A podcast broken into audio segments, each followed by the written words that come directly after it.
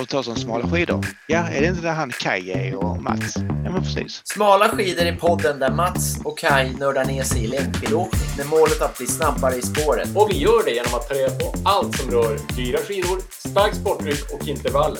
Nu kör vi! Man kan alltid skylla på utrustning, grabbar. Ja. Det får vi inte glömma. Ikke begynne for hardt. Og så heller glede seg til Vasaloppet, fordi det veldig gøy å stå på start, litt forberedt. Nu är vi här igen. Välkommen till Smala skidor-podden, Mats. Tack så mycket. Det känns gott att vara med i denna fina podd. Eller hur? Det gör ont att vara med idag. Så bra är det liksom. Är det så? Ja. Jag förstår vart det barkar, så att säga. Ja, jag har ju sett lite någon bild från dina äventyr här tidigare. Men vi tar väl och vi drar igång. Du berättar hur träningen har varit här och även tävling då. Precis, men vi drar väl regelrätt då. Förra veckan 7,5 timmar, vilket får vara godkänt då för min del. Mm. Den här veckan 4 timmar och 12 minuter. Det är inte riktigt lika godkänt timtal, så att det står ju, min pulsklocka säger att jag är värdelös. Så. Nej, underbelastar, för jag läste fel. Ja. Men jag gjorde någonting jättekul igår. Jag var med på det här Hyrox-loppet i Stockholm. Alltså, de borde branda om. Jag tycker det låter som en firma som hyr ut skylifts eller någonting. Ja, jo. Jag kan hålla med om det. Jag förstår inte riktigt. Jag har inte fördjupat mig varför det heter så. Men det finns ju tydligen överallt. Så det finns säkert någon bra anledning. Men det är ju ett coolt koncept för den som gillar att ta ut sig liksom. Berätta allt. Jag vill veta. Man börjar med oss. Det är inomhus då. I någon mäss. Stockholmsmässan. Så springer man då 1 kilometer. Runt, om du tänker som en löparbana sådär. Fast. Ja. Och sen så åker man in innanför in på området, och så är det då man springer 8 kilometer, och mellan varje kilometer så är det någon övning. Och den första är då SkiErg 1000 meter. Mm. Den måste jag dominera. Den är bra, ja precis. Och sen är det då massa övningar. Jag kommer inte ihåg ordningen här, men allt från att man ska, så är det rodmaskin också 1000 meter. Och sen är det då att man ska dra en sån här släde med vikter på. Jag tror den väger kanske 160 kilo med rep. Då ska du dra den 100 meter, 4 gånger 25 meter. Ja. Då ska du skjuta en sån här kälke också. Den väger 200 kilo tror jag. Och så ska du bära 50 kilo sån här farmers walk. Så du ska gå liksom. Ja. Med 2 kettlebells. Och sen så var det mer burpees, 100 meters burpees. Där man liksom får ett hopp mellan varje burpees framåt. Ja. Det var faktiskt den jag var bäst på. Jag tog 4 ryggar som jag tog. Annars så kände man det var. Och SkiErg gick ju också bra. Men du, var du i ett lag eller var du själv? Eller liksom, hur? Nej, man kan göra det här liksom individuellt. Men man kan också göra det 2-2, så man delar liksom på övningarna. Ja. Men det absolut jobbigaste, det var ju utfall. Liksom, var det 100 meter utfall med 20 kilo sandsäck på ryggen. Och det är det som gör att jag kan inte gå idag. Alltså, jag har hittat nya muskler i röven och låren. Och sen var det också wallball. Du vet, man tar en medicinboll och så kastar upp den på en viss höjd. Ja. Och så måste man ner djupt i knäböj. Och det gör man precis efter den här utfallsgrejen. 100 wallballs. Det var ju också så här. Det är en kille som räknar. De har ju sån här... som på nattklubb räknar gäster, fast de räknar liksom. Så vände jag mig om till honom och så sa jag så här, hur många har jag gjort? Och så sa han så här, 14 har jag gjort. Så sa jag så här, hur många ska jag göra? 100, sa han. Och så var han helt allvarlig, så tänkte jag så här, nej, jag vill gå hem. Men liksom, det tar 7-8 minuter och sen är det gjort. Så det var väldigt sådär, det var kul. Men du körde själv alltså? Du hade individuellt lopp? Ja, precis. Ja. Jag vart inbjuden av några här, så det vart ju lite battle då, så att säga. Och vi var, det var några som föll bort, så att vi var tre gubbar då. Och som tur hamnade jag i mitten då. Jag var inte bäst och jag var inte sämst, utan jag var mellanmjölken. Så att jag har min liksom värdighet i behåll. Även om jag inte har min gångstil i behåll. Så... Men om man tittar på pulsklockan, hur låg du liksom totalt sett om du jämför med liksom ett långlopp på 2 timmar eller något? Alltså, Nej, men då låg jag hade en snittpuls på, nu ska vi se, 156 och jag har 180 i max då. Ja, så jag låg, tröskel egentligen. Nästan. Ja, jag tänkte jag skulle springa på 150 till 100, mellan 150 och 155. Och sen de här styrkeövningarna, vissa då gick det på rött. Så jag hade 13 minuter på rött och så var det resten på under tröskeln då. Hur lång tid då hela tävlingen? 1:31 tog det mig. Och vinnaren då? Ja, det finns ju världsmästerskap i det här typ. Så att, men av oss tre så var det ju då... Jag kom 27 i min åldersgrupp. Ja. Och så var det då... Så att jag tror att de världens bästa, de gör det där under timmen. Mm, jag kan tänka mig. Men nu kanske de som vann i... Jag vet inte hur det gick. Jag var mer självupptagen än att ha koll på det. Så att, en dryg timme då liksom. Ja, lätt kul. Det där har man ju kunnat göra något eget upplägg på sommaren. Alltså något kul med lite olika övningar och löpning och... Ja, verkligen. På The Rung Farm in Svenspin. Ja, verkligen. Men det är ju domare, liksom, kontrollanter, som man gör allting, alla övningar rätt. För det är lätt att fuska när man är trött och när man vill fort fram. Så det är lite av att man kan få penalties, alltså man kan få för att göra om och sånt där. Så att, och det är jobbigt när man gör såna här styrkeövningar, knäböj hela vägen ner och ut, att man inte fuskar. Så att du är ju lite känd för att vilja tjuvstarta och sådär när vi kör intervaller och så jag tänker att det måste ju ha varit jobbigt att ha haft en domare hela tiden. Ja, det var några gånger när man gjorde utfall med de här sandsäcken på ryggen, så sa han så det är bara 3 steps to go, och då tänkte jag nej, det är bara 2 steg, och då tog jag lite längre steg, men det fick man ju betala för att det kostar ju i röven sen då. Så att, jag har gjort en sån här inventering nu igen. Ja, det är bra på att inventera rövar. Det är inget snack om den saken. Men den kommer ju att vara lite mer inventerad eller inverterad då efter det här. Du kommer ju att få... Nej, jag tror att det blir, vad heter det när den är konvex? Det kommer att bli större. Jag kan snart ställa sportflyxflaskan på det. Ja, det är det jag tänker. Du kommer att se ut som en amerikansk häcklöpare eller någonting. Nej, men summa summarum, om man ska vara lite allvarlig också, det är ju kul med omväxling och att utsätta kroppen för lite nya rörelser. Det känns ju roligt. Men nice. Men nu vill jag ju höra då, nu får ju du då förnedra mig när det kommer till tiden här, för jag fick ju ihop typ drygt 10 timmar på 2 veckor, och vad blev det för dig då? Alltså jag har ju hört att det inte bara timmarna som räknas, så att timmar lyckas jag ju alltid få ihop i alla fall. Det är ju, sen om de är bra, det är ju en annan sak. Men förra veckan i alla fall hade jag 11 timmar, och det är väl något av ett rekord, tror jag nästan. Ja, men det ligger där uppe med när vi har varit i Vokati och sådär. Men så det var en bra vecka. Och jag hittade vi har börjat lägga styrkepass med SkiErg-intervaller, och jag tycker det är ett ganska trevligt pass. Man kör typ 45 minuter styrka och så sen avslutar man med kanske 40 minuter intervaller. Så jag har kört ett par, 3 sådana pass nu under de här 2 veckorna, och men de är ganska sköna sådär. Man är ju lite trött i musklerna när man kör skier, men det är som skönt att avsluta med skier, och intervaller är ju roligare än att bara ligga och pressa länge sådär. Så att jag har inte kört så mycket intervaller tidigare på skier, så det var kul. Den veckan var det också träning. Jag brukar ha 2 vilodagar, men det var bara en vilodag. Så det gjorde ju också att det blev lite mera timmar.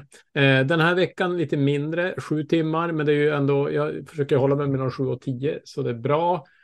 Däremot intressant pass. Nej, vänta. Du började på att ha 7 timmar. Sen så har du 7 till 9. Och nu har du växlat upp till 7 till 10 timmar. Och så gör du överkurs 11 timmar. Ja. Ja. Nej, ja. Men, hur som avväg, du har rätt, det var överkurs den veckan. Men vi körde jag skulle köra ett A1-pass i lördags, 2 timmar stakning. Jag och Thomas var iväg och det var ganska kallt, kanske 10-12 grader. Och nu har de ju fått igång alla slingorna eller många av slingorna med Larrys Lundryga och där upp på, ja men vid Familjebacken och så att vi åkte 2,2 mil, det tog väl 1,45 kanske och det var ändå 450 höjdmeter. Så att jag och Thomas körde fäste så att jag fick verkligen slita startmässigt och det var kärvt och jag känner att min största oro för den här vintern det är ju att jag inte har tillräckligt styrka för att staka, alltså om det blir tungt före, för det var verkligen på tal om att du känner röven så känner jag benen idag väldigt mycket och det var lite förvånande, men alltså det är när man är sådär, när det stakar brant så upplever jag att det är mycket ben alltså och ja, vi ska ju strax lyssna på en intervju med männen bakom Umara och en liten cliffhanger där så frågar vi om bästa tipset för framgång för dig och mig och ett av de tipsen stämmer bra in på det där med ben i alla fall, kan man säga. Snygga ben, eller vad menar du? Nej, ja, du fattar. Ja. Nej, men så det är väl det har rullat på bra. Sen då lite intressant på det som kommer så första sidningsloppet och jag vet inte om du har tänkt åka det men det är ju 30 december i Boden. Någon typ av skimaraton. 30, va? Ja, eller? 30 december. Ja. Ja, och då hade jag sagt till Anton att jag liksom hade tänkt åka det så att då har han ju börjat trappa ner träningen inför det här och också lagt in mycket klassiska pass, alltså inte stakning för att avlasta stakmusklerna nästan 2 veckor innan. Och jag började som fundera på det. Det kanske är dumt det här att för tidigt gå in i tävlingar. För sen är det ju tävlingar nästan varje helg. Hela januari, februari. Så att, då skrev jag till Anton och sa att jag tänker köra sidningsloppet. Men jag skiter i hur det går. Jag kör det bara som en träning. Så att vi kör december som en basmånad. Så att vi la om programmet med fortsatt mer stakning och mera långa pass. Även mellan dagarna. Och så kör jag den där tävlingen och struntar i hur det går. Bara som en genomkörning. Så kanske kanske mitten på januari kan man börja edga lite grann och liksom försöka prestera när det är Kronloppet eller något sånt där. Så att det är väl träningsstrategiskt så där som det jag har framför mig. Så att jag ska fortsätta försöka träna ganska mycket och fortsätta få in styrka i stakningen så att jag ska orka även om det blir snö eller kallt eller något annat elände på loppen här. Men du har en fråga där då. Är det liksom, finns det någon logik i att du kör liksom hårt belastar hårt för stakningen men sen att du ser till att du får en riktigt bra återhämtning. Är det en bättre än att liksom gneta på jättemånga timmar med stakningen? Har ni pratat något om det? Aj, ja, alltså det enda jag kan se, alltså, vi har inte pratat om just det du säger men det jag kan se är ju att nu december som den låg från början är kortare A1-pass och alltså, det är allmänt lite kortare intervaller, alltså allmänt allt är lite lättare. Så att månaden var väl lagt som en lättare och även ligger det ju hela tiden alltså måndag, fredag är ju alltid vila. Så det är som en ganska standardiserat upplägg förutom fartveckorna. Så att det är ju hela tiden tänkt att det ska finnas återhämtning mellan passen så. Ja, just det. Ja. Men sen det jag funderar mycket på det är ju liksom för mig så tror jag just den här stakstyrkan är väldigt viktig. Att jag liksom blir hård i stakningen. Och där kanske det ändå är så att det kanske är bättre med ett hårt pass på 1,5 timme med ganska tung stakning och inte bara köra lugna A1-pass. Alltså att jag även får de här som blir ganska liksom så att, ungefär som ditt pass i helgen för röven. Alltså att man får de passen som verkligen känns ordentligt och så sen återhämtas ordentligt. Att inte staka på ett par dagar men att så att det finns ju inte till träningsprogrammet någon så här riktiga så här staka upp för slalombacken ett par tre gånger men jag tänker även att jag ska försöka lägga in några sådana riktigt tunga stakpass för att vara lite hård inför startbacken och liksom det som krävs om det blir tungt och så. Så det är väl lite planen då. Ja, jag har ju också plan på att köra startbackesträning liksom. Men det som är roligt är att på den här, vad heter det nu då? Strava. Så får man ju någon form av feedback. Då säger de så här hur många fitnesspoäng man fick och att Och det här passet som jag gjorde nu då, även om pulsklockan säger att jag är underbelastad för att jag tränar mindre än jag brukar, så har liksom min fitness ökat med 5 poäng, och det har ju typ aldrig hänt förut. Nej, det är typ ett Vasalopp nästan. Alltså. Ja, så det här var ju liksom... Men vad har, du för total fitness? Ja, nu står det 48. Alltså för är det bra eller är det dåligt? Nej, jag tror inte man kan jämföra med varandra. För att jag slog faktiskt 100 här för ett tag sedan. Vänta. Har du fitness score 100? Ja. På Strava? Ja, men nu kanske jag har 90. Men när jag, för någon vecka sedan när jag hade tränat väldigt mycket. Men vad betyder det där egentligen? Då är jag ju helt värdelös ju. Alltså, nej, jag tror som sagt, vad det var. Nej, men jag tror Thomas hade också någonstans här 30-40, så jag tror att vi ska inte tro så mycket på det där. Nej, men jag vet vad det är. 100 är max, då är man topp. Och jag har hälften kvar att ta ut, medan du har maxat ut. Så måste det vara. Ja, jag vet faktiskt inte. Men jag vet att jag har aldrig varit över 100. Jag lägger sedan 93-94, så går det ner till 88. Och så kör jag några pass, jag var uppe i 96. Och så kan jag vara upp nere, ja. Sådär. Men betalar du för Strava? Nej. Tänker du att man får extra? Ja, jag tänkte om du vill betala då får man säga bonuspoäng. Jag betalar inte heller. Ja. Så att, nej, då följde den teorin. Är det någon som lyssnar som vet vad det där är, så är det ju berätta för oss. Ja, precis. Skicka in. Det här måste ju redas ut. Jag känner att du tränar 4-5 timmar mer än mig och du har dubbelt så många poäng. Jag måste ju börja ta i här nu. Jag tycker du ska, som jag säger till Thomas också, att ni kan ta det lugnt. Men du, Kai Rung, jag tycker att vi ska sluta prata och gå in på veckans intervju som är ju jättespännande. Ja, den var verkligen bra. För vi har ju haft den redan. Ja, och en både kul och lustig sak, men jag lyssnade på Vasapodden här och de hade ju Simon från Umara som gäst i sista avsnittet. Då kan man ju tänka sig att vi har lyssnat på det och försökt haka på med ett eget avsnitt om Umara. Men vi spelade faktiskt in det här före Vasapodden kom ut. Så att, men de är väl bara mer i ropet än vanligt kanske. Och det är väl kanske nu före säsong man också tänker på de här grejerna. Poddarna är linjerade mot sockret så att säga. Men vi är ju lite bättre än Vasapodden. Så de hade ju bara Simon. Vi har både Simon och Tommy. Så att det är ju... så att, och där var det ju också bara Anton och Simon. Och vi var ju ändå Kai och Mats och Tommy och Simon. Så att vi är ju dubbelt så bra. Ja, men nu har vi väl ändå varit nog självgoda. Ska vi inte lyssna på det här nu? Eller? Ja, absolut. Nej, men det tycker jag. Jag ska bara säga någonting om Tommy Ivarsson och Simon Gustavsson är ju männen som startade Umara. Och de har ju också en egen podd som heter Prestera mera. Och de har gjort 425 avsnitt, så det är ju lite respekt ändå med mastigt innehåll, så de kan lyssna in. Och en sak till också, vi pratar inte så mycket socker egentligen i det här avsnittet, men vill man lyssna på sockeravsnittet så är det avsnitt nummer 12. Av Smala skidor-podden. Exakt, det är 60 avsnitt sen, så det har ju hänt lite sen dess. Men jag tycker det är ett bra avsnitt, så det kan ni lyssna in om ni tycker att vi går direkt på andra saker än socker som kanske är det viktigaste. Men med det sagt, då kör vi. Vi lyssnar. Vi kör. Då hälsar vi Tommy och Simon från Umara. Välkommen till podden Smala skidor. Tackar. Här har vi inte varit med innan, så det var dags. Ja, det var dags. Det kände vi också. I alla fall jag är en trogen lyssnare. Kai har väl lyssnat något, antar jag. Visst har du det?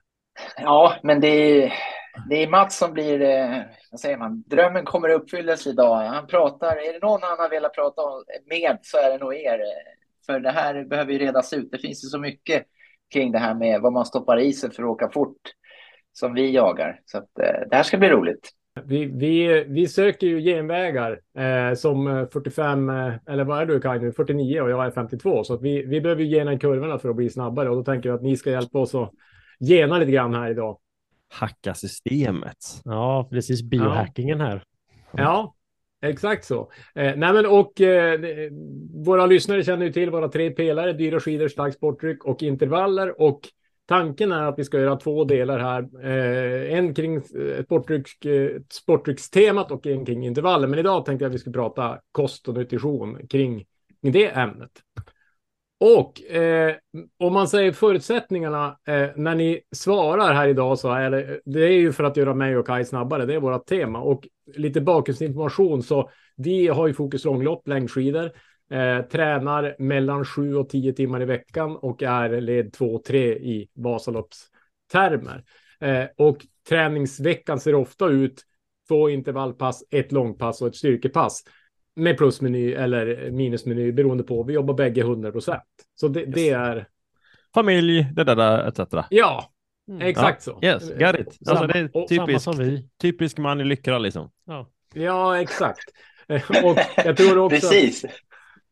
Våra lyssnare är väl också, många i alla fall, är ju där. Det är många som har hoppat på lång... eller nötande idrotter för att det är det man gör bra när man blir äldre, tycker jag. Och det är också det som inte är så... Man kan kontrollera det själv, men det är mindre skadebenäget och man kan hantera stressnivån än att man liksom vid 49 års ålder ger sig på korpen fotboll. Det är lite mer så här, slänger upp en... Man kastar pilblind liksom. Man får se om man krockar med någon så går ett ledband sönder. Men kör man långlopp eller cykel eller sådär, det blir ju lättare att kontrollera utgången. Ja, och så än så länge så blir vi bättre fast vi blir äldre. Och det är ganska häftigt också. Gött, du inte haft en elitkarriär. Ja, precis. Ja. Det är den vi jobbar på.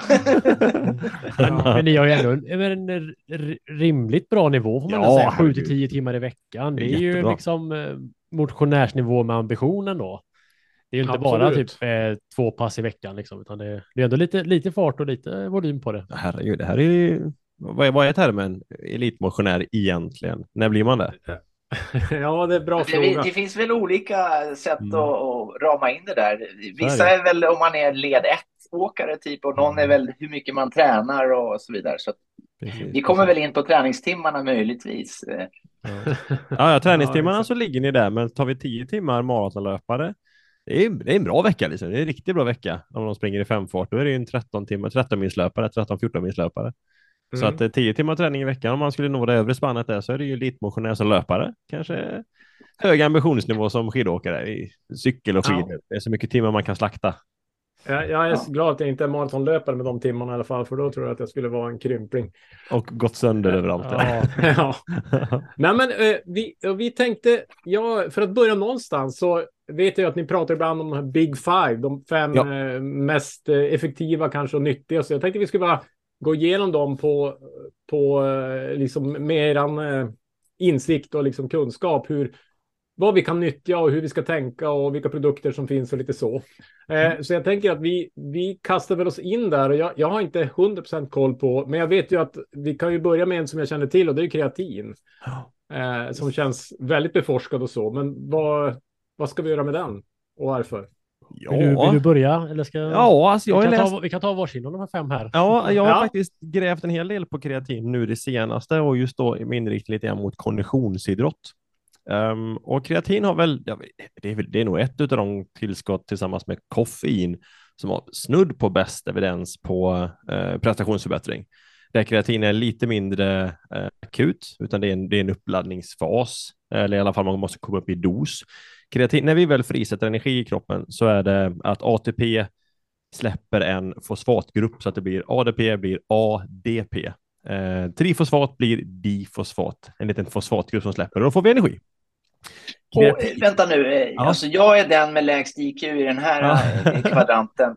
Kan du säga det där på svenska då? Ja. Förenklat så att jag och våra lyssnare förstår. Ja, precis. Jag tänkte bara säga i dess enklaste, råaste form, så är att när vi väl äter kolhydrater, fett och protein, i det absolut sista steget så blir det att en fosfatgrupp släpper och vi får energi. Vi kan liksom spänna en muskel. Kreatin ger egentligen inte, det är ingen energiform. Det innehåller inte några kilojoule, någon aktuell energi i form av som kolhydrater, fett och protein gör. Kolhydrater, fett och protein, det är ju kolkedjor. Protein har ju lite andra syfte i kroppen, men det här ger ju energi, alltså det är ett bränsle liksom. Kreatin är det som står för det anaeroba arbetet i muskeln. Det som inte kräver syre helt enkelt. Det kräver inte syre. Så att om du gör så här, om du håller andan, du tejpar munnen och så springer du iväg. du kommer fortfarande en 10-15 sekunder, ganska enkelt. Alltså 15 sekunder kommer man, och sen så har man en jättesyreskuld och måste flåsa som en liten gallning. Det som gör att du kan göra det där, skapa en syreskuld, det är att vi har en pool i musklerna som kan göra mer ATP från depåer utav kreatinfosfat som ligger i muskelceller. Det ligger kreatin löst och det ligger som fritt kreatin och kreatinfosfat, så att det liksom, vi kan skapa ny ATP. Det här är anaerobt utan syre. Så kreatin ger inte energi. Det är liksom det här immediate, snabba, explosiva. Så i styrkevärlden så har kreatin gjort att vi kan få ut 2 repetitioner till kanske. Så att man gör 8 i knäböj. Så kan man helt plötsligt göra 10 i knäböj med samma upplevd ansträngning. Man har liksom ett par anaeroba lyft kvar. Och i liknande idrotter så har vi sprinter. Ja, förlåt. Ja. Nu blir jag jättenyfiken här. Nu börjar jag ju förstå lite grann av vad du pratar om. Och då blir jag ju nyfiken på om man är explosiv i sin kropp kontra om man är mer segåkandes. Vad har kreatinet för effekt då? För jag förstår att det är bra, men har det mer effekt på Mats som är seg, eller har det bättre effekt på mig som kanske är mer explosiv om man skulle förenkla liksom? Man kan nog säga att det hjälper båda två oavsett. Det kanske kan hjälpa Mats att bli mer explosiv från en dålig explosiv bas. Så bägge två har effekt utav det, för ni bägge två omsätter ATP i kroppen hela tiden. Och för att kunna producera mer ATP så hjälper det att man har mer kreatinfosfat i cellerna i nära anslutning till muskeln som arbetar. Så att bägge två har effekt på det. Du kanske hade haft mer effekt som också har den profilen som presterar så. Men idrottare som inte är så viktbärande, och då säger vi om cykel är en idrott, triathlon-ish. Men framförallt cykel och skidor skulle jag säga, eller har man sett i sin litteratur, har ganska bra effekt av kreatin.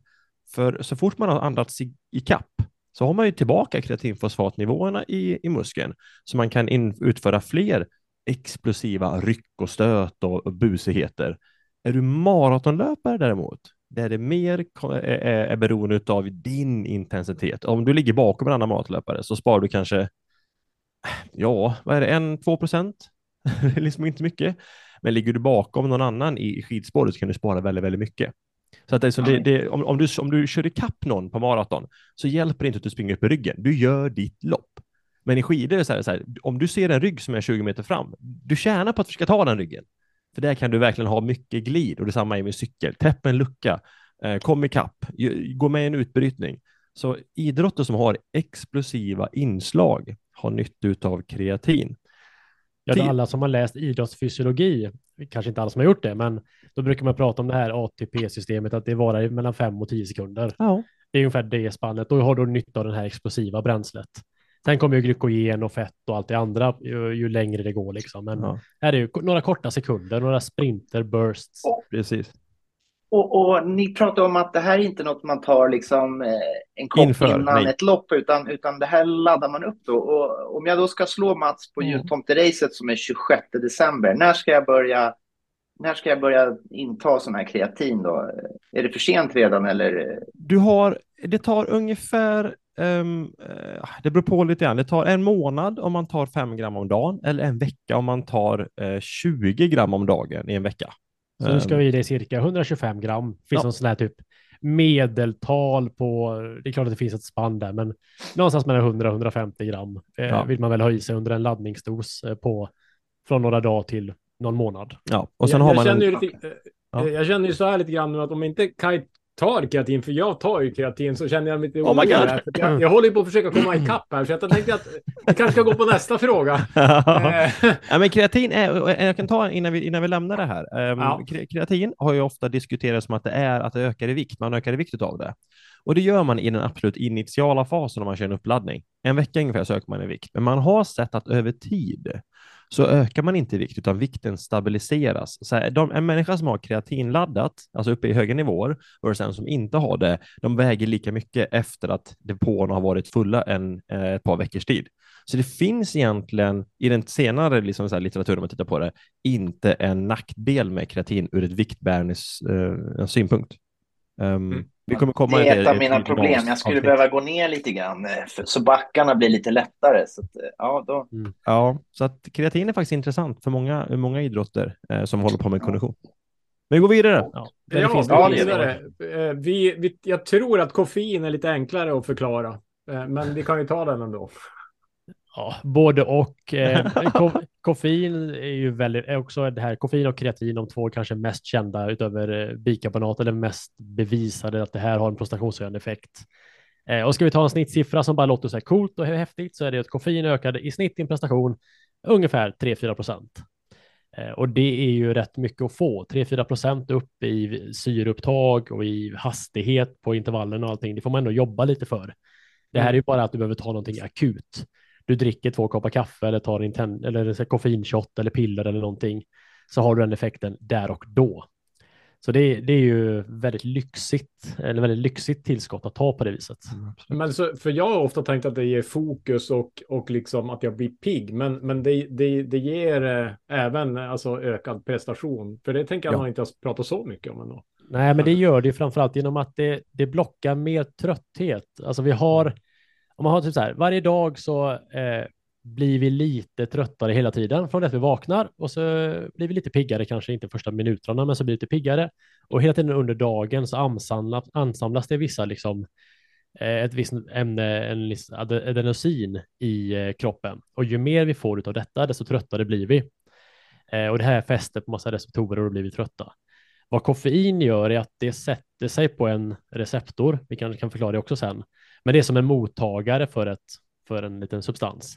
Så adenosin ser likadan ut som koffeinet. Så koffeinet fäster på den här receptorn och gör att adenosinet inte kan göra det. Och det gör att du inte kan bli trött. Klart du kan bli trött, men du blir inte lika trött. Så vad du egentligen gör är att du blockar bara trötthet. Mm. Du blir inte nödvändigtvis piggare, utan du blockar den trötthet som annars hade ansamlats. Och det är därför det har liksom, man känner kanske mer av kaffet senare på dagen, för att du har liksom en del trötthet som ansamlas under hela dagen, och sen spolas det bort i kroppen i princip under natten, och så byggs det på under dagen, för att det är så vår cirkadiska rytm inte ser ut, att vi piggar på morgonen och blir trötta på kvällen. Och koffein blockar alltid bort den här tröttheten när vi väl tar den då. Mm. Det här är ju vakenhetsparadoxen. Om vi tar prestationsparadoxen, så är den istället att den minskar smärta. Mm. Den ökar stresshormoner som adrenalin och frisättning av glykagon och adrenalin frisätter även med fettsyror. Så vi kan omsätta mer energi och vi får lägre upplevd ansträngning. Så det Tommy säger är trötthet, och den andra aspekten är att vi kan dra mer energi från lagrat fett och kolhydrater. Så vi kan omsätta mer helt enkelt. Det vrider igång vårt stresssystem lite. Ja. Och det är ju både bra och dåligt. För tar man för mycket då, så blir man så pass stressad att man börjar få ångest och blir lite nervös och lite hyper och svårt att koncentrera sig. Och man kan bli svettig och illamående om man dricker alldeles mycket koffein. Så att det finns ju en övre dos på det också givetvis. Yes. Jag har haft så här hjärtstrul, så att det är en av de sakerna jag har sett, att om jag har för mycket koffein i systemet så kan jag få det här att det liksom drar iväg lite grann. Finns det något alternativ till koffein som inte har den effekten liksom på hjärtat, eller är det bara att men jag får låta bli eller ta det på sista varvet på ett lopp istället för från början liksom? Alltså nej, tyvärr, utan det är den substansen egentligen. Sen behöver ju inte en högre puls i sig innebär att du blir tröttare. Många har ju en högre puls i starten, fast utan en upplevd högre ansträngning. Utan absolut. Det driver ju upp pulsen, men det betyder ju inte att du blir mer sliten eller tröttare utav det. Utan... Nej, men jag får sådana här dubbelslag och så det blir rusningar och sånt där, och då blir det strul. Men då har Mats det till godo. Ja, jag tar det senare, jag tar det sista delen av Vasan eller sådär. Så då har ju Mats ett S i ärmen där, han kan ju ta det direkt på morgonen liksom. Vår rekommendation... Det är ingen tävling, men det är viktigt att komma först, eller hur? Alltså vår rekommendation när vi hjälper idrottare med sånt här är att alltså, koffein inför en prestation, om man håller en konsekvent lugn ansträngning, så kan det här verka glykogenbesparande och öka frisättning av fett. Och det är asfint i teorin. i praktiken när man tar koffein inför ett lopp så blir många väldigt taggade och avger sin raceplan och går hårdare än tänkt i början. Vilket gör att koffein blir negativt. Så att många jag hjälper, alltså på hög nivå, 2 stycken svenska rekord här nu, nordiska rekord, både på 6 timmars och på 100 miles. Jag säger till bägge två, börja efter ett maraton. Börja med koffein efter 3 timmar. För att det är då du ska börja gräva. Det funkar inte från början. Jo, absolut. Men det psykiska börjar efter 3 timmar. Och det kan man ju lägga in under nattimmarna och sånt. Ja, ja. Där det verkligen behövs. För att det... Så är det på 24 timmar och liknande. Så att koffein, det bara händer att en sak är i teorin. Liksom, så här, men det kommer till så här prestationer. Så är det... Det där var bra. För jag brukar gå för hårt. Och är man övertaggad då går man garanterat för hårt. Ja. Och det finns ju många fall det kanske är bättre att ta det mitt i loppet och inte inför start. Vi brukar ju prata om i våra koffeinavsnitt, oavsett om det är koffeintuggummi eller piller eller hur den gör med det, att den ergogena dosen, alltså den garanterat prestationshöjande dosen, är någonstans mellan 3 och 6 milligram per kilo kroppsvikt. Och det kanske är runt så här 300 milligram koffein för en normalviktig 75 kilos person. Liksom. Bara för att dra någonting där ish. Då får man ju räkna på sig själv. Ta sin kroppsvikt gånger 3 till 6. Och det kan bli ganska mycket kaffe eller koffein för många. Ja. Som kan vara så, magen blir orolig. Man måste springa på toa konstant innan start och så. Och då kanske det är bättre att ta lite inför och så tar man en underhållsdos under istället. Så att man når nivåerna men man mer portionerar ut det lite. Mm. Men det där är ju lite olika från person till person och olika lopp, hur långa de är. Alltså kör du intervaller så är det allt innan. Om man tar konkret Vasalopps liksom spannet där, så jag kör ju Enervit langningspaket och de har ju inte koffein i de 2 första gelsen i alla fall eller någonting, alltså första timmen, 1,5 kanske. Men sen jag kanske har 6 egna gels och så får jag 5. Jag brukar landa på 10 gels ungefär. Ska jag ha, om man säger efter då en timme, 2, jag åker kanske på 6 timmar då, 5-6 timmar. Ska jag ha koffein i alla gels? För jag har ju sportdryck på det då. Eller ska jag liksom bara ta varannan? Eller är det lika bra att ösa på det? För jag har ingen problem med mage eller hjärta eller något sånt där. Litteraturen är inte supertydlig här. Alltså, litteraturen är inte supertydlig. Alltså, så här, det kan vara att du ska ha det konstant högt, typ 50 milligram i timmen. Kolla mycket innehåll i varje gel. Eller ifall du vill ha ett par bulkdoser. Alltså, du ackumulerar mer trötthet ju längre in i en prestation man har, för att man liksom påskyndar det som Tommy sa innan, liksom att vi får lite trötthet hela dagen. Så att under en prestation så är det många som gör så att de kanske kör en hög dos koffein 2 timmar in. Sen så enligt om man hade varit i vila så hade man fått ta en efter 4 timmar. Nu kanske man kan ta en efter vid 2 timmar, vid 4 timmar och en vid 5 liksom, eller mindre. Alltså man verkligen säger, man ökar snudd på dosen i slutet. För att man är mindre känslig. Jag har ett minne av mitt första Vasalopp när jag inte hade någon koll på någonting.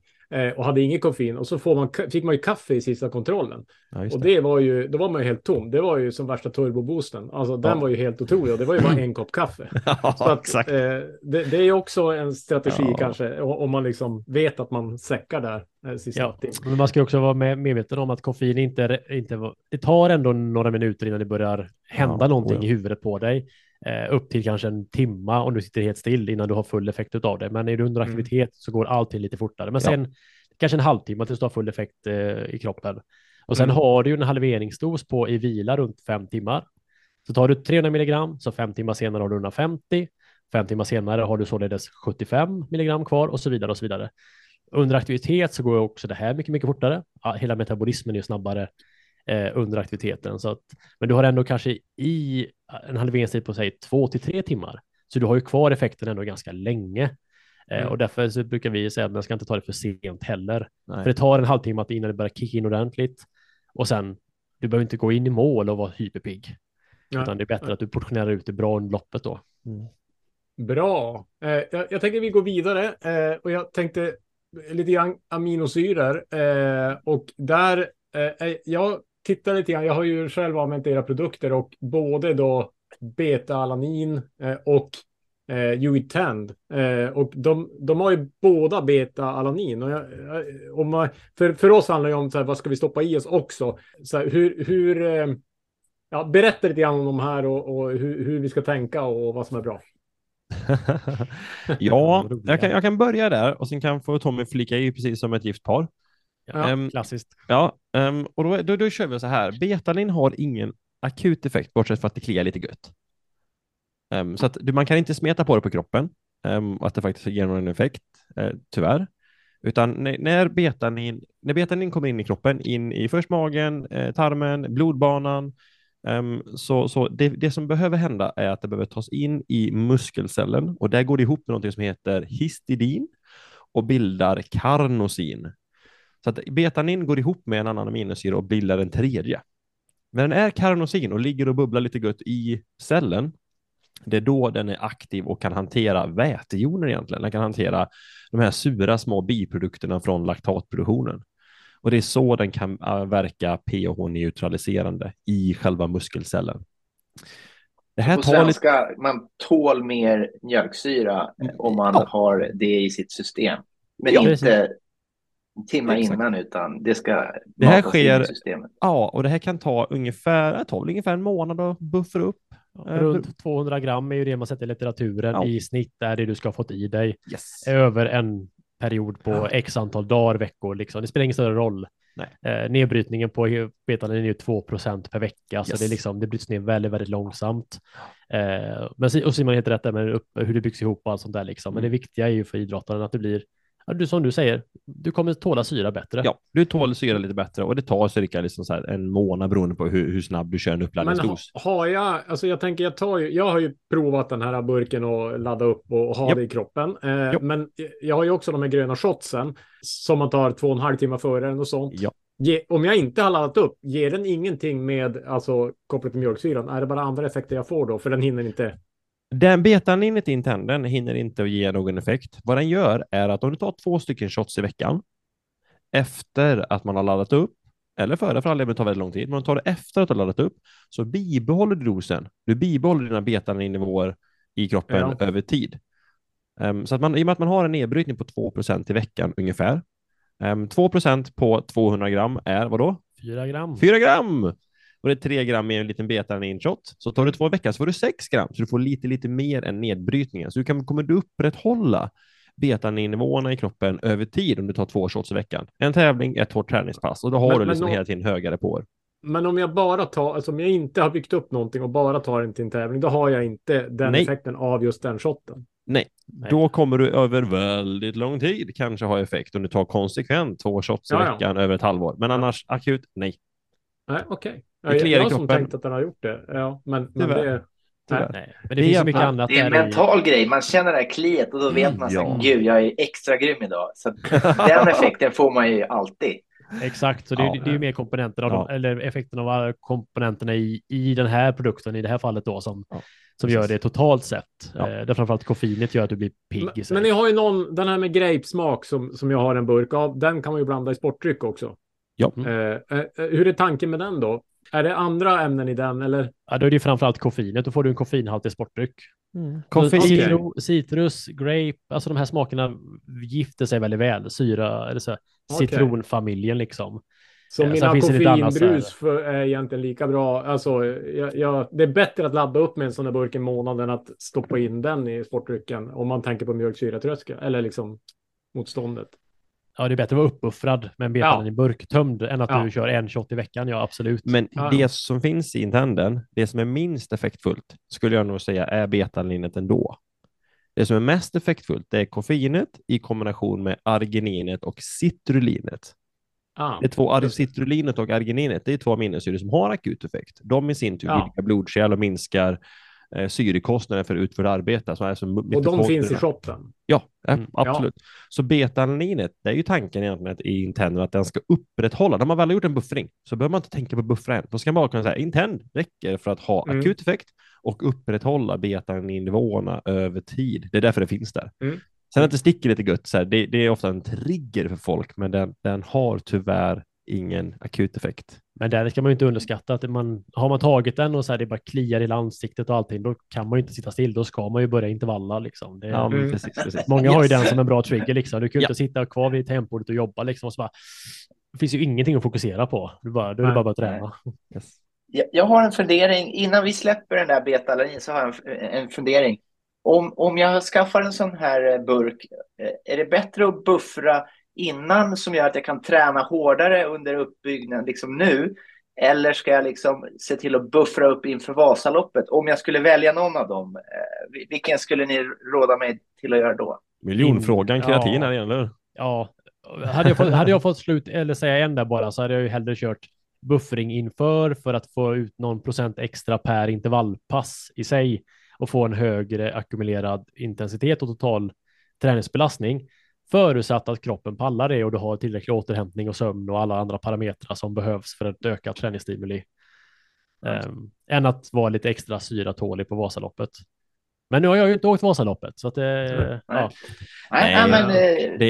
killgissar mycket, så det är helt okej att få ett oåkt Vasaloppsråd.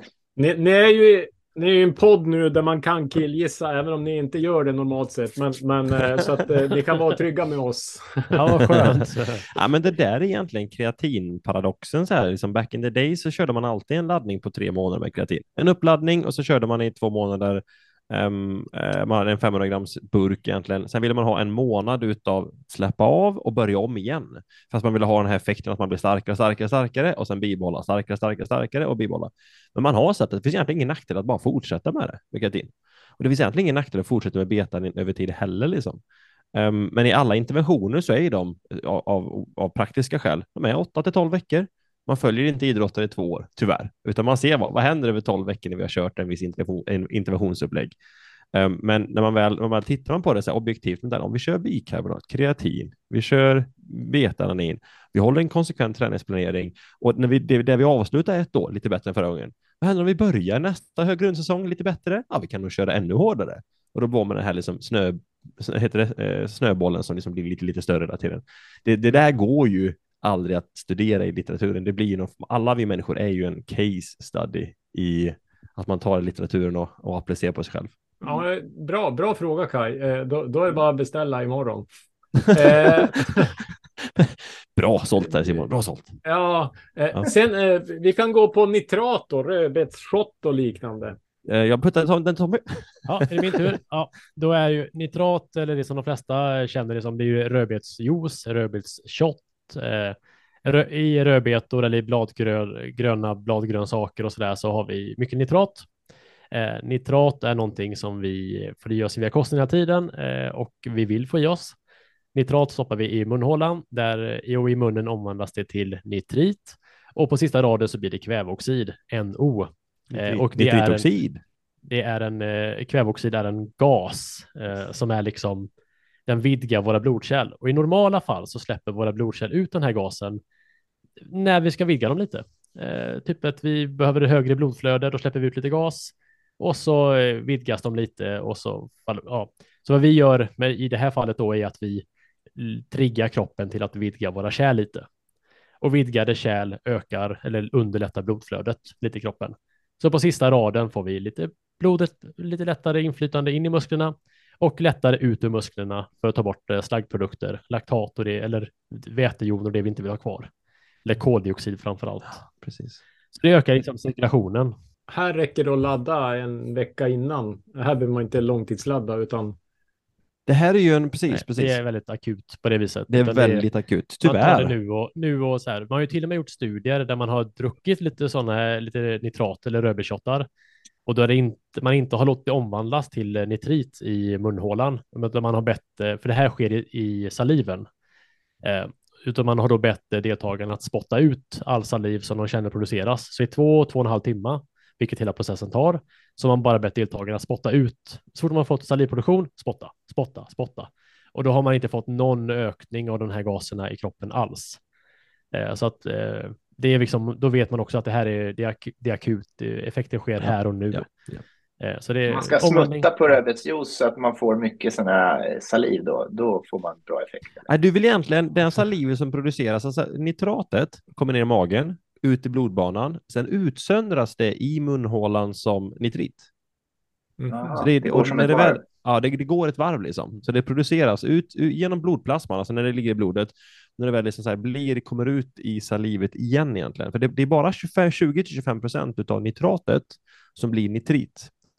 Och sen är det så, ja, om du sväljer 100% av det då, det är då det kan bli nitritoxid. Så egentligen så hade du behövt mycket mindre nitrat om allt hade svalts ner och kommit ut i salivet. Men det tar ju tid innan det, liksom, det blir saliv utav det som finns i blodbanan. Men det är ju ändå... Men inte spotta är grejen då? Ja, nej, ja. Ja, ungefär över 2,5 timmars tid, mellan 2 till 3 timmars tid. Men det är ju ändå, jag får med att det står på era produkter och det gör det på Skips produkter, att man ska, man, där är det ju så att man ska käka lite mer piller under ett antal dagar. Så det finns ändå någon forskning på... Att... Ja, det är, nu kommer vi till nörderinivån egentligen. Detaljerna deluxe verkligen. Yes, och ja. Det är för att... Ja, men som i alla lägen, för att få effekt, för att få en elitmotionär eller elitidrottare att få en ökad prestation, så måste du göra så jädra mycket mer. Ja, så. En motionär kan du få väldigt mycket effekt på genom att bara ge dem lite. Och i det här fallet då, att ge en rödbetsshot eller en nitratshot till en motionär med ganska lågt syreupptag, eller lågt, man säger, brytpunkten brukar vara någonstans runt 60 syreupptag. Jag säger att du har 55. Ja, men då räcker det kanske med en shot med 8 millimol eller 400-500 milligram nitrat. Men för en motionär då, så att du har 60 plus i syreupptag, din kropp är redan ganska förberedd för jobbet. Blodkärlen är redan vidgade, du har ett bra kapillärnätverk, allting. Kroppen är redo för det här, du har tränat på det här 300 timmar per år och mer. Då får du jobba lite hårdare för att få en effekt utav det. Då räcker det inte med en shot. Då kanske vi pratar om att då måste man minst ha 2 eller hålla på och buffra en hel vecka för att man i litteraturen, vetenskapen, ska se en signifikant ökning. Ja. Så det här är egentligen väldigt beroende på vem man har framför sig. En shot räcker för en glad god motionär, 2 shottar eller en hel vecka så fort man har en ambition egentligen. Och vi har ju de högsta. Så ni behöver tyvärr buffra, jag är rädd. Ja, det är ju bara bra. Då har ni syreupptag som är högt nog. Liksom. Ja. Tommy, du är på gränsen just nu. Ja, men du behöver nog börja ta 2 tyvärr. VO2 säger 59 liksom just nu. Så då är det så här, men jag kan klara mig på en. Men jag tar 2. Ja. I think two. Någonstans finns det så här, bara, det skadar ju inte. Nej, det gör inte. Men att det kan vara lite oroligt för magen. Där har vi det. Ja. Risken är ju att så här, alltså, anledningen till att vi ofta säger så här, om man är tillräckligt bra att man behöver ta ofta, eller ta en hel vecka. En sån människa hade säkert kunnat ta 2 inför start, en 2 shots liksom, eller en högre dos, men då ökar risken för magproblem för att det här är lite styggt för magen, så att då vill man ju buffra för att man vill det sämsta under inför en Vasa eller en Ironman eller Vättern runt, det är att man har massvis med nitrat och kroppen är redo, men man är inte redo, man kan inte få i sig någon energi för magen är i uppror. Dumt. Bra, vi lämnar nitratet och går på bikarbonatet då. Yes. Vill du börja med bikarbonatet nu då? Bikarbonaten, det här är en fin rackare. Ja, det var favorit faktiskt. Det här ser jag fram emot. Jag har massa fördomar mot det här bara. Okej, gott. Det stämmer säkert. Eller motstånd kanske är bättre sagt. Att det är jobbigt att få i sig. Men så det här, nu ska jag lyssna extra noga här.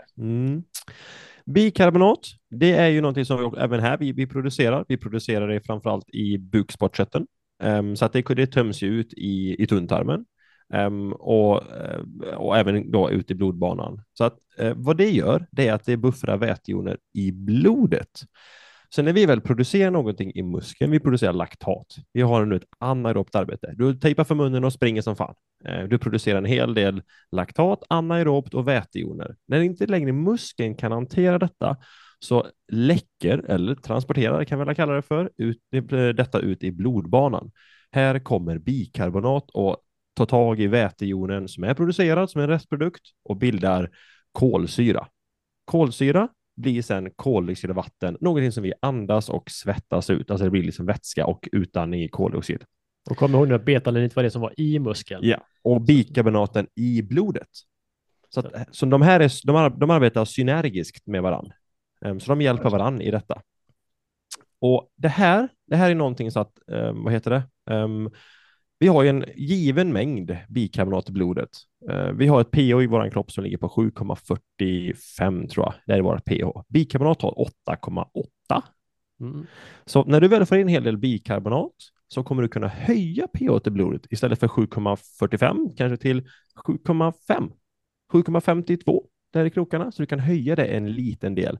Så du kan hantera att muskeln läcker ut lite extra mycket vätejoner. Du kan alltså hålla på kanske 30 sekunder till på din intervall. Orka 30 sekunder till på din backe. Innan då blodet börjar bli mättat. Så att man upplever den här stumma benen helt enkelt. Eller hinna ikapp ryggen på Vasaloppet. Eller hinna ikapp ryggen. Luckan, liksom. Så bikarbonat är väldigt likt bikarbonat. Nej, betalanin. Men egentligen det är faktiskt mer kraftfullt.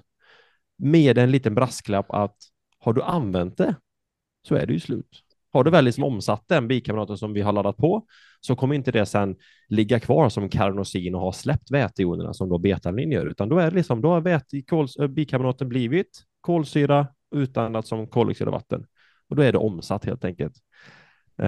Det här är fossilbränsle i en fossilbil. Har man liksom åkt 5 mil, har man ju bränt en viss mängd fossila bränslen. Det är inget som genererar igen liksom. Nej, du kan däremot, och det här är liksom så här lite kuriosa då, man kan ta 5 gram i timmen bikarbonat och börja liksom så här småbuffra under aktivitet. Det kan du också göra.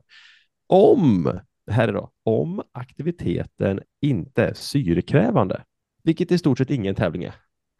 Alltså vet du det där, vilket i stort sett ingen tävling liksom håller sig så pass lugn. Så att om du vet att okej, nu från och med nu så är det distansfart hela vägen till spurten.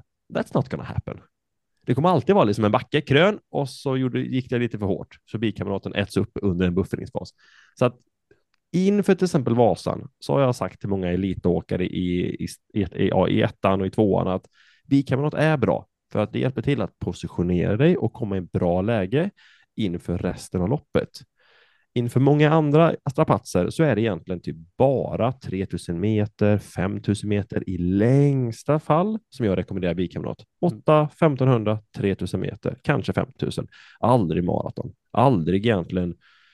Ironman har jag gjort faktiskt, men det har mer att göra med att så här, vissa människor säger bara så här, jag måste med den där simgruppen. Lyckas jag komma med i simgruppen, skitbra. Missar jag de här fötterna så kommer jag vara i ett dåligt läge på cyklingen sen. Okej, då är bikamrat bra. Men har du väl använt det? Det är slut. Det är typ startbacken alltså. Ja, men i princip i det här fallet. Det är startbacken, sen är det slut. Eller för den sakens skull alla intervallpass inför Vasaloppet. Ja. Alltså i litteraturen så är det runt 8 minuter någonstans som är upplägget. Alltså 8 minuters intervaller. Där kan du kanske få ut mest av bikarbonatet. Ja. Eller 4 någonstans. Där det är väldigt stor andel som är anaerob aktivitet. Alltså med syra i kroppen. Där du känner mjölksyran på riktigt. Liksom. Men alltså om man tänker, effektiv intervalltid är ju ofta 30 minuter totalt sett. Ja. Alltså i olika varianter. Räcker den hela det pass eller räcker den bara första 8 minuters intervallen eller första 4? Ofta så är det ju så att man inte går all in på första. Utan man vill ha liksom en konsekvent... Alltså så här, man kanske använder... Om man har 100% bikamrat, jag har lagt in 100%. Så första intervallen kanske de omsätter 40% av det. Nästa omsätter du kanske 30% av det. Och de sista 2 kanske du bara har 30 kvar. Sista intervallen är det är kanske bara 10% kvar. Men totalt sett har du fått en högre volym på en högre snittintensitet. Gör du däremot så att första 8 blir fuck jag är stark idag. Ja, då kommer intervall 2, 3, 4 vara som de andra intervallerna. Till och med lite sämre för att du har muskulär utmattning. Så att du måste fortfarande hålla igen lite igen och inte gå liksom på illrött. För då är det slut på intervall också. Men man kan säga att det totala arbetet blir högre med bikarbonat än utan. Så träningsstimlet blir större. Precis, exakt. Så nu fortare på någon minut här och där bara. Sista minuten i varje 8 så har du ändå högre total stimuli på sista raden. Högre snitteffekt liksom. Just det. Nu, min fördom eller min liksom oro, motstånd mot det här, det är att jag har fått för mig, jag vet inte varifrån riktigt, att man, när man tar det här bikarbonatet, att det plurrar magen liksom. Det är ingen fördom, det är tyvärr sant. Och det här är ju några stora grejer med bikarbonatet för alla så här.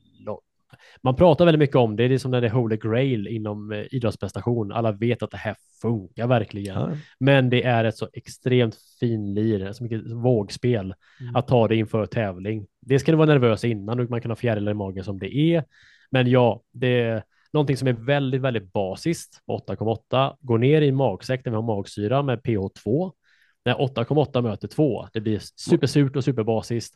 Vi bildar massvis med just kolsyra. Ja, och då blir det gasig i magen och sen går det ner i tarmen också för den delen och det som kommer ut är kanske mer mer flytande än hårt. Det rinner ut istället, så det blir några rasade magar på vägen. Ja, exakt. Så det här klassiska loppet med Gunde Svan när han i vitdräkt har liksom en brun bak, det kanske var han körde bikarbonat lite för nära loppet kanske, eller? Nej, jag tror att det var säkert en för mycket mat egentligen skulle jag kanske tro, eller det fanns med annat i magen och han hällde i sig energi liksom. Det finns ju vissa som gillar typ känslan av att mycket lättare inför start när man verkligen, nu vet jag att jag har tömt mitt system. Ja. Nu kommer jag inte behöva gå på toa under loppet. Det här är klart. Vad man rekommenderar med bikarbonat är att man aldrig tar det på tom mage.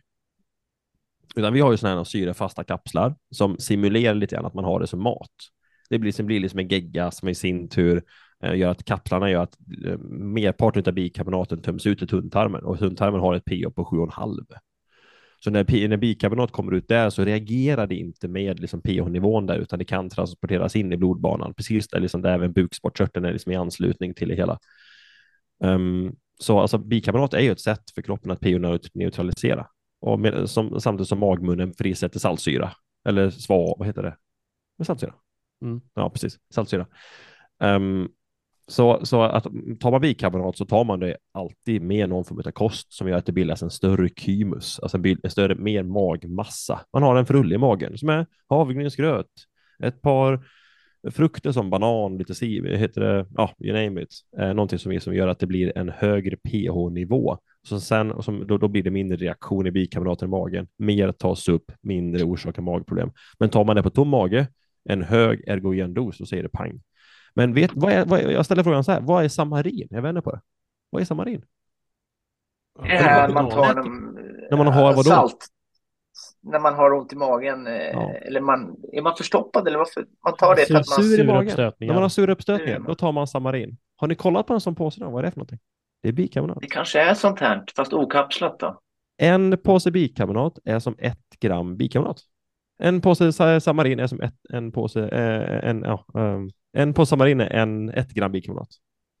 Så det gör en sur mage lite mer basisk. Men du då, vad väger du, min lille spillvink? Jag? Ja. Ska man bikta sig nu? Nu tror jag väger 76. Ja. Om vi tar 76 gånger 0,3 så vilket har vi... vi vill ha i oss då, kan vi också spesa. Det finns ju ändå en energogen dos. Ja. 0,3 gram bikarbonat per kilo kroppsvikt. Ja. Så vi vill att du ska få i dig 25 stycken samarinpåsar. Eller då, vi tar bikarbonat för 25 gram. 25 kapslar eller 25 gram bikarbonat. Då istället så är det inte längre att det lugnar en liten sur mage. Vi gör en sur mage till en basisk mage. Och då får vi liksom någonting som magen inte vill. Då kommer magen producera mer saltsyra och vi skapar liksom en magproblematik. Så att det finns definitivt det. Så att man behöver ta detta med kost så att det liksom lindar in och kapslar in bikarbonaten. Det finns olika sätt. Mårten har en hydrodial grej. Vi gör en sur i syrafast kapsel. Mat fungerar i kombination med det, skulle jag säga. Men det man vill är att man vill ha in bikarbonaten i blodet. Magen är ju en... Då flyr det här, eller tar man det liksom inför prestation eller inför träning? Vi brukar prata om buffring framför allt. Att ta 25-30 kapslar i ett svep brukar alltid vara en dum idé. Dela upp det brukar vara lättare. Och det finns egentligen ingen sån där, det här ska du göra. Vi på våra produkter föreslår ett visst koncept liksom. Men jag själv i mitt fall brukar köra så här 15 kapslar. 4 timmar innan. Jag ska också i mig ungefär 25 kapslar. Då tar jag 15 kapslar 4 timmar innan. Och sen 2 timmar innan tar jag kanske 10 kapslar. Yes. Eller så tar jag 15 kapslar 5 timmar innan och sen tar jag 7 kapslar och 5 kapslar. Det blir så här att ju närmare start desto lite mindre dos. Mm. Den största dosen längst bak, men allting inom typ ett 5-6 timmars spann inför. Mm. Och det är ju så här att man kan ladda på detta i flera dagar. Så att i många upplägg så laddar man med 0,4 gram i 3 dagar för att liksom buffra upp detta, för att slippa ladda helt och hållet egentligen på tävlingsdagen. Och då det här omsätts väldigt långsamt i kroppen om inte man är i en syrefattig miljö, om inte man producerar laktat. Så man kan alltså ta det med ganska många timmar innan och fortfarande ha effekt utav det. Så att få i dig dosen, till exempel 0,4 gram och försök att ladda 4 timmar innan start kanske. 4, 3, 2, sista dosen 2 timmar innan ungefär. Så har man fulla depåer. Startar man Vasaloppet väldigt, väldigt tidigt, då hade jag ju inte gått upp klockan 1 på natten och gjort det här, utan jag hade laddat onsdag, torsdag, fredag. Laddat med bikarbonat. Och sen så hade jag kanske tagit 0,1 gram egentligen 2 timmar innan start på väg till bussen, liksom, om man säger så. Ingen risk för magproblematik, men jag hade liksom bara upprätthållit doserna som jag laddat de senaste dagarna med. Och sen kör man ju lugn träning så att det liksom inte omsätts på samma sätt. Då har man Vi lämnar bikarbonat. Det här är inte en Big Five-fråga, men BCAA är ju också ganska mycket pratat om effekt och så. Och jag vet ju att ni har det i er sportdryck, vilket inte alla har. Jag dricker sjukt mycket sportdryck från er. Räcker det med BCAA eller behöver jag ta det extra? Nej. Det är ju egentligen mest där i för... Vad är det för något förresten? Alltså BCA, det är grenade aminosyror. Det står för branched chain amino acids, alltså grenade aminosyror på svenska. Så det är ju 3 utav våra aminosyror. Vi har ju 20 stycken, varav det är 9 eller 11 som är essentiella. Vi måste få via kosten. Och det här är 3 stycken av alla dessa aminosyror. Leucin, isoleucin och valin. Och de har en liten grenad struktur. Och har då tidigare i så här forskning, framförallt inom gymvärlden, visat sig dra igång ett system som signalerar till kroppen att nu ska vi bygga muskler. Man kallar det för muskelproteinsyntesen. Och den drivs uppåt, och det är egentligen ett signalsystem som säger till kroppen att nu ska vi bygga ny muskelmassa. Och då kan man ha den lite då även i en sportdryck för att ge ett visst stimuli till kroppen. Den dosen vi har i... Boom. Ja, lite så. Du ska dock i det lite mer. Det vi har i en skopa sportdryck egentligen annars för lite. Ja. Men när du som en konditionsidrottare så tar du väldigt sällan bara så lite, utan du kanske håller på ett par timmar liksom och förbrukar den där sportdryck. Vi tar stark sportdryck. Vi överdoserar gärna. Och då har vi ett tillräckligt stimuli. Och sen är det också ett energivaluta. Ja. Även aminosyror blir energi på sista raden. Så att det ger ett visst extra energitillskott till sportdrycken. Lite teorin bakom det finns BCAA i produkten också är att i studier där man har kör på vatten så hjälper BCAA till att man upplever en mindre mental trötthet trots att det är extremt lite energi man får i sig. Så när man väl då går tom på energi så kan BCAA i produkten underlätta den mentala tröttheten i kombination med att man får i sig energi. Alltså så att man ska helt enkelt kunna teoretiskt upprätthålla huvudet bättre samtidigt som kroppen också kunna liksom så här, man ska inte ta från depåer utav BCA, vi vill upprätthålla dem. Det är bra, för det är där det skiter sig på loppen när man liksom mentalt viker ner sig och säger så här, jag orkar inte. Vill inte. Dum idé det här. Vi skiter i det här. Så det här är ju det här är ju optinoia varianter liksom. Men vi gillar sånt, det här lilla, de små procenten här och där liksom. Det är så lite energi så det skadar inte. Det finns en teori att det hjälper till när man har väggat, så att liksom, varför inte? I värsta fall så är det enda det ger bara mer energi. Ja, exakt. I värsta fall så ger det bara en fortsättning på det där, om vi nu pratar Vasaloppet, så när man då har tagit de här 10 gelsen och druckit den här 1,5 liter superstarkt sportdryck och det är en timme kvar, finns det någon lösning alltså på att få i sig någonting som inte är supersött, eller måste det vara supersött för att kunna ha mycket energi? Jag antar att ni har funderat på det någon gång. Alltså man går ju på biljong, men det är ju mera... Det är salt liksom. Det är exakt. Men liksom... Vi hade en podd om det faktiskt bara häromveckan. Ja, om flavor fatigue. Yes. Det klassiska att man inte... Jag får inte i mig mer sött. Det säger stopp liksom. Och det, Men alltså när det kommer till den här biten, det är höglykemiska, snabba, enkla för kroppen att ta hand om kolhydratkällor som behövs liksom. Så det... Och det kommer aldrig kunna bli osött på något vis. Det kommer alltid finnas en viss sötma tyvärr i det. Sen kan man maskera det med jättemycket syra och grejer. Men då har man kanske... Då blir det en väldigt sur produkt istället. Supersyrlig. Och man kan få andra bieffekter utav det. Så att det... Alltså det finns 2 lösningar egentligen. Bortsett från syra om man säger så då. Vi går den aspekten. Om man vill ha i sig mycket energi. Så kan man bara... Då är det bara egentligen syra och sälta som man kan jobba med. Vill man ha i sig energi fast man pallar inte med det söta, då får man välja produkter som typ har en enskild maltodextrin eller stor stärkelse utan fruktos i, utan någon form av sockerhalt i, för då kan göras väldigt osöt. Problemet med det är att du kan inte komma upp så högt i energi innan magen rasar egentligen, det går inte, utan då väljer man att jag tar hellre att det är lägre energivaluta än att min mun ballar ur liksom. Men jag brukar säga till idrottare att muskeln skiter i vad det smakar. Fullkomligt.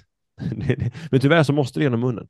Det bästa hade varit om man har en camelback och en liten nål i armen. Liksom man hoppar över munnen, magen, tarmen och det kommer rätt ut i portådern, rätt ut i venerna så att muskeln kan få suga in det. För att dropp är ju, munnen är ju bara en lång förlängning mot att ha dropp.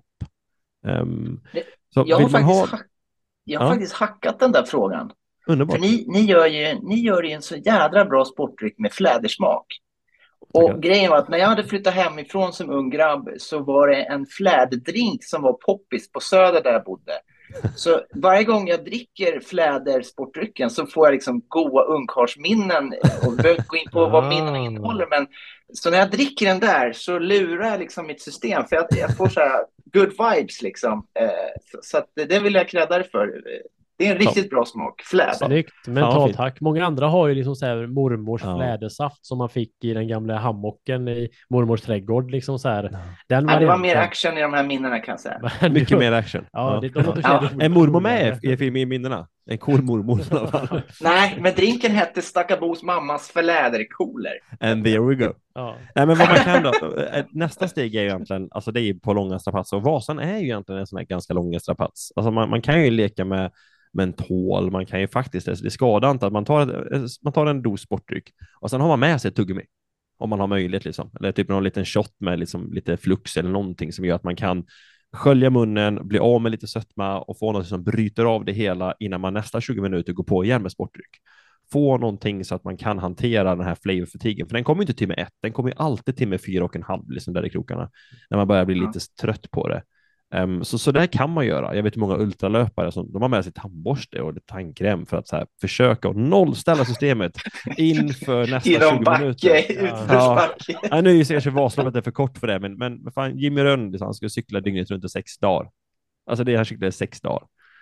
Så att jag såg honom flera gånger att, och det hade även jag när jag körde genom Sverige, man fram en tandborste och fick veva runt lite i munnen och slippa lite sött en stund. Och du säger drinkvarianten, alltså mintu? En liten mintu, utan alkohol kanske, men en liten mintu i munnen. Ja, jag är från Finland, det passar ju bra. Ja, du ser. Så det där är ju att de försöker nolla receptorerna i käften, men du kommer inte undan att det måste vara ganska mycket, det är kolhydrater och det är sött liksom, vid höga energiintag. Ja. Om inte man accepterar nålen i armen liksom, den är dum. Jag har en fortsatt fråga på det där med fruktos. Vi fick prov från en annan sportdrycksleverantör där de då inte har fruktos i sin sportdryck och har ju någon teori om att fruktos är inte bra. Och jag vet ju att ni har er speciella 108-blandning här. Och jag vet också att Enervit har ju lite olika. Men kan man säga, för de skriver ju någonting om beroende och problem i lever och om allas till fett och allt det här. Ni kan säkert lägga ut det här i flera timmar, men finns det något kort svar på den här frågan, eller ska vi bara lämna den? Eller? Den här får Tommy svara på, för han är mycket försiktig än vad jag är. Mycket mer politiskt korrekt. Alltså det finns ju säkert saliga och det som tror eller vad man säger liksom, men det är vi, i vårt fall, vi kan prata ut oss själva, vi går ju i princip 100% på vetenskapen.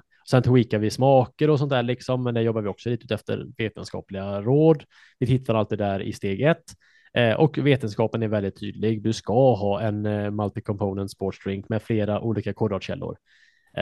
Sen om det är 1,05 alltså, eller 2,1 eller om det är 1,08 eller om det är 1:1, men du ska ha en ratio mellan glukos och fruktos. Ja. Det vill säga lite snabbare kolhydratkällor och lite långsammare. Och de tas upp via olika receptorer eller olika transportörer i tarmen. Och du får ett högre totalt upptag, mindre problem för magen, mer energi till muskeln och helt enkelt en bättre prestation på sista raden med mindre magbekymmer. Ja. Och det finns ingen tvekan om det i vetenskapen. Att inte ha det här i är i vetenskapens värld, det är dumt. Om målet är att göra en sån effektiv sportdryck som möjligt för att idrotten ska prestera. Sen kan man göra den blir ju lättare att göra god om man inte har fruktos i. Och sen är det liksom i soffan, men där är inte fruktos bra.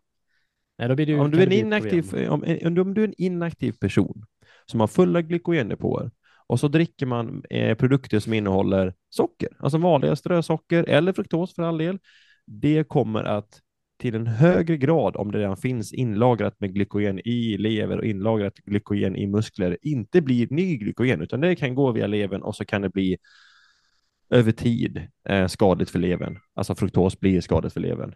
Men konditionsidrottare, det handlar inte om att det liksom det blir inte glykogen. Det blir liksom energivaluta, det blir glukos, det blir till slut ATP. Ja, det omsätts ju direkt. Liksom. Det hela liksom den här aspekten med att fruktos är skadligt för en konditionsidrottare, så bara så här, man kan inte ge det Nu pratar vi aktivitet. Ja, men då tar man ju forskningen på att fruktos ger fettlever hos Agda inaktiva. 72 med en övervikt sedan 20 år tillbaka och försöka applicera det. Hon ska inte dricka sportdryck. På en produkt som är som säljs till konditionsidrottare som vi kör Vasan på 5 timmar. Ja. Alltså då har man liksom missat lite poängen med det hela. Ja. Hon ska äta potatis och rotfrukter. Ja. Det finns en anledning till att vi har ingen inte fruktos i våran carboloader till exempel. Nej, precis. Som du dricker i lugn och ro hemma. För att där behövs det inte heller. Nej. Där handlar det inte om att maximera upptaget. Jag skulle bara fylla på glykogenet. Ja. Vi vill ha en långsam kolhydrat som bildar glykogen. Stressar inte blodsockret, gör ingenting. Det bara ligger och successivt laddar på över dagar.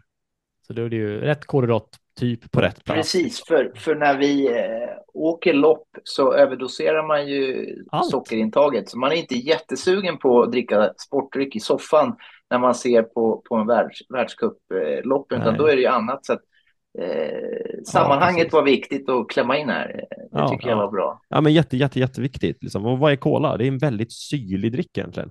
Det har extremt mycket syra. Det är däremot väldigt mycket socker i det. Ja, och kolsyran. Och kolsyra. Alltså, det är lite bubbligt och sådär liksom. Det tar ju bort själva söta smaken lite. Tyvärr också en kastprodukt i soffan egentligen. Men ja. Jag tänkte, vi är inte så bra på snabba svar, men jag tänkte ändå ge er en chans på hiss och diss på några produkter som jag har funderat på här. Ja. Och då får ni bara säga hiss eller diss, eller ni kan säga en kort kommentar. Vi börjar med D-vitamin. Svårast egentligen. Du tar det jobbiga direkt liksom. Ja. Alltså, jag tycker överlag en hiss. Troligtvis för många en diss om man också reser utomlands en gång per år och vistas ute mycket med bara mycket.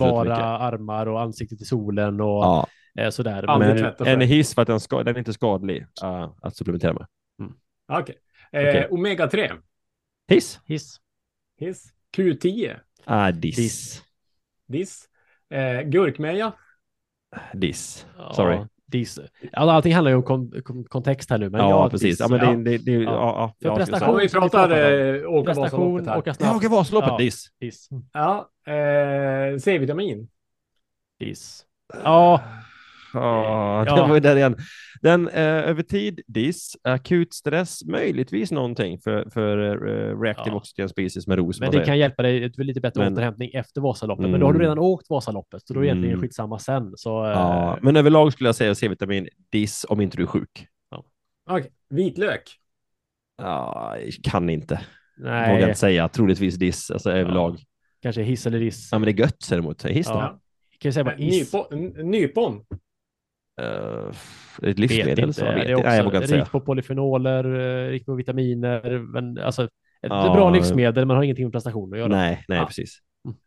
Och nu kommer det sista som är lite skum, men multivitamin, alltså att gå på något sånt typ miditotal eller liksom den typen. De flesta diss. Ja. Diss om du har brister och äter dåligt, ovarierat och inte äter en varierad kost som är bra liksom, men annars diss. Har du en dålig kosthållning och är vegan, då är multivitamin fint. Ja. Äter du blandkost varav mycket och mycket sådant, så är det en diss för verkligen majoriteten. Många har det som en ursäkt och så äter man dåligt, men jag tar ändå mitt piller och då är det lite fel ända, så du ska ju sikta på att inte behöva äta pillren. Nej, precis. Bra, det var de jag kom på sådär. Men jag tänkte, vi ska avsluta. Ni får ge varsitt tips nu till mig och Kai här. Hur vi ska liksom bli snabbare. Ni har ju hört lite grann var vi lever och vad vi gör. Ni får välja precis om ni väljer med kosttillskott eller intervaller. Men varsitt medskick här. Börjar du, Tommy? Jag skulle säga höftlyft, marklyft. Okej, det känns marklyft. Ja. Eller skjut mycket stakintervaller. Ja, jag får säga 2, men jag kör på styrkebiten där. Du ska ändå bål, rumpa, höft, alltså stabil core som steg 1 liksom.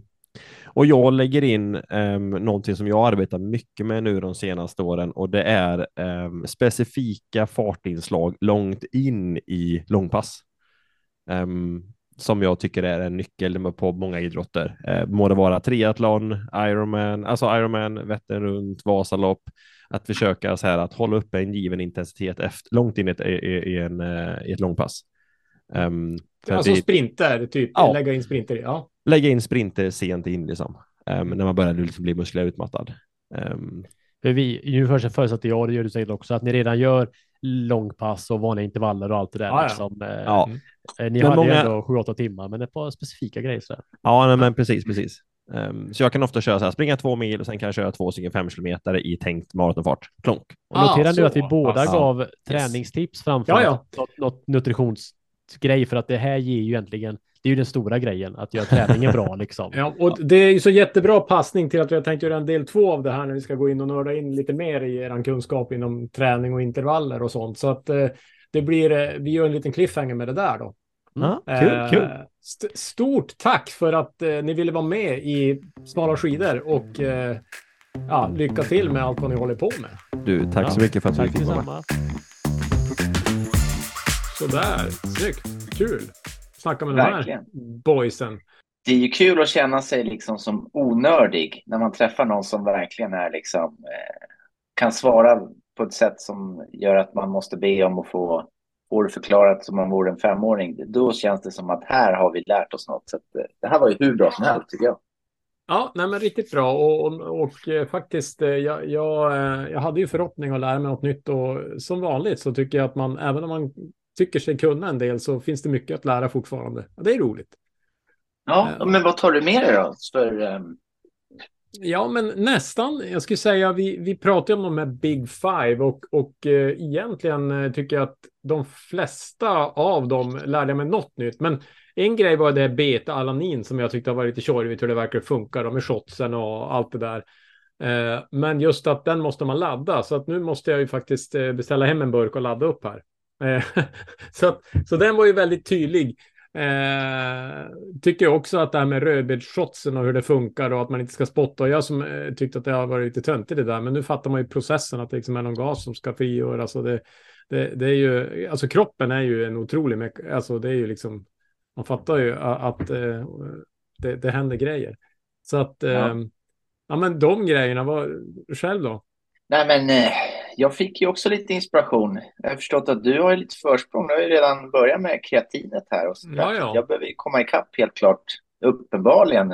I och med att jag ligger efter på alla andra fronter också. Så att men det blir väl att sätta sig in i det här i praktiken och se om man får loss. Kan höja träningsnivån lite nu och få ut lite mer effekt tänker jag.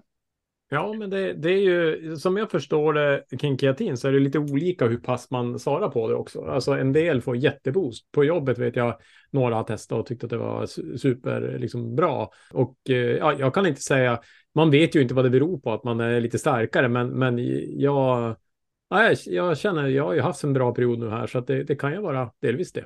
Det vet man inte, för jag har kanske hållit på en månad ungefär med kreatin nu. Så okay. Sen bikarbonat var ju lite kul, för det var ju, du hade ju en liten fördom som visade sig vara sann, att det är uthållighetsförmågan. Häftigt att de har gjort de här kapslarna då, som ska ta en del av problemet, att den liksom ska hinna gå igenom magen innan kapseln här går och sönder i tarmen då.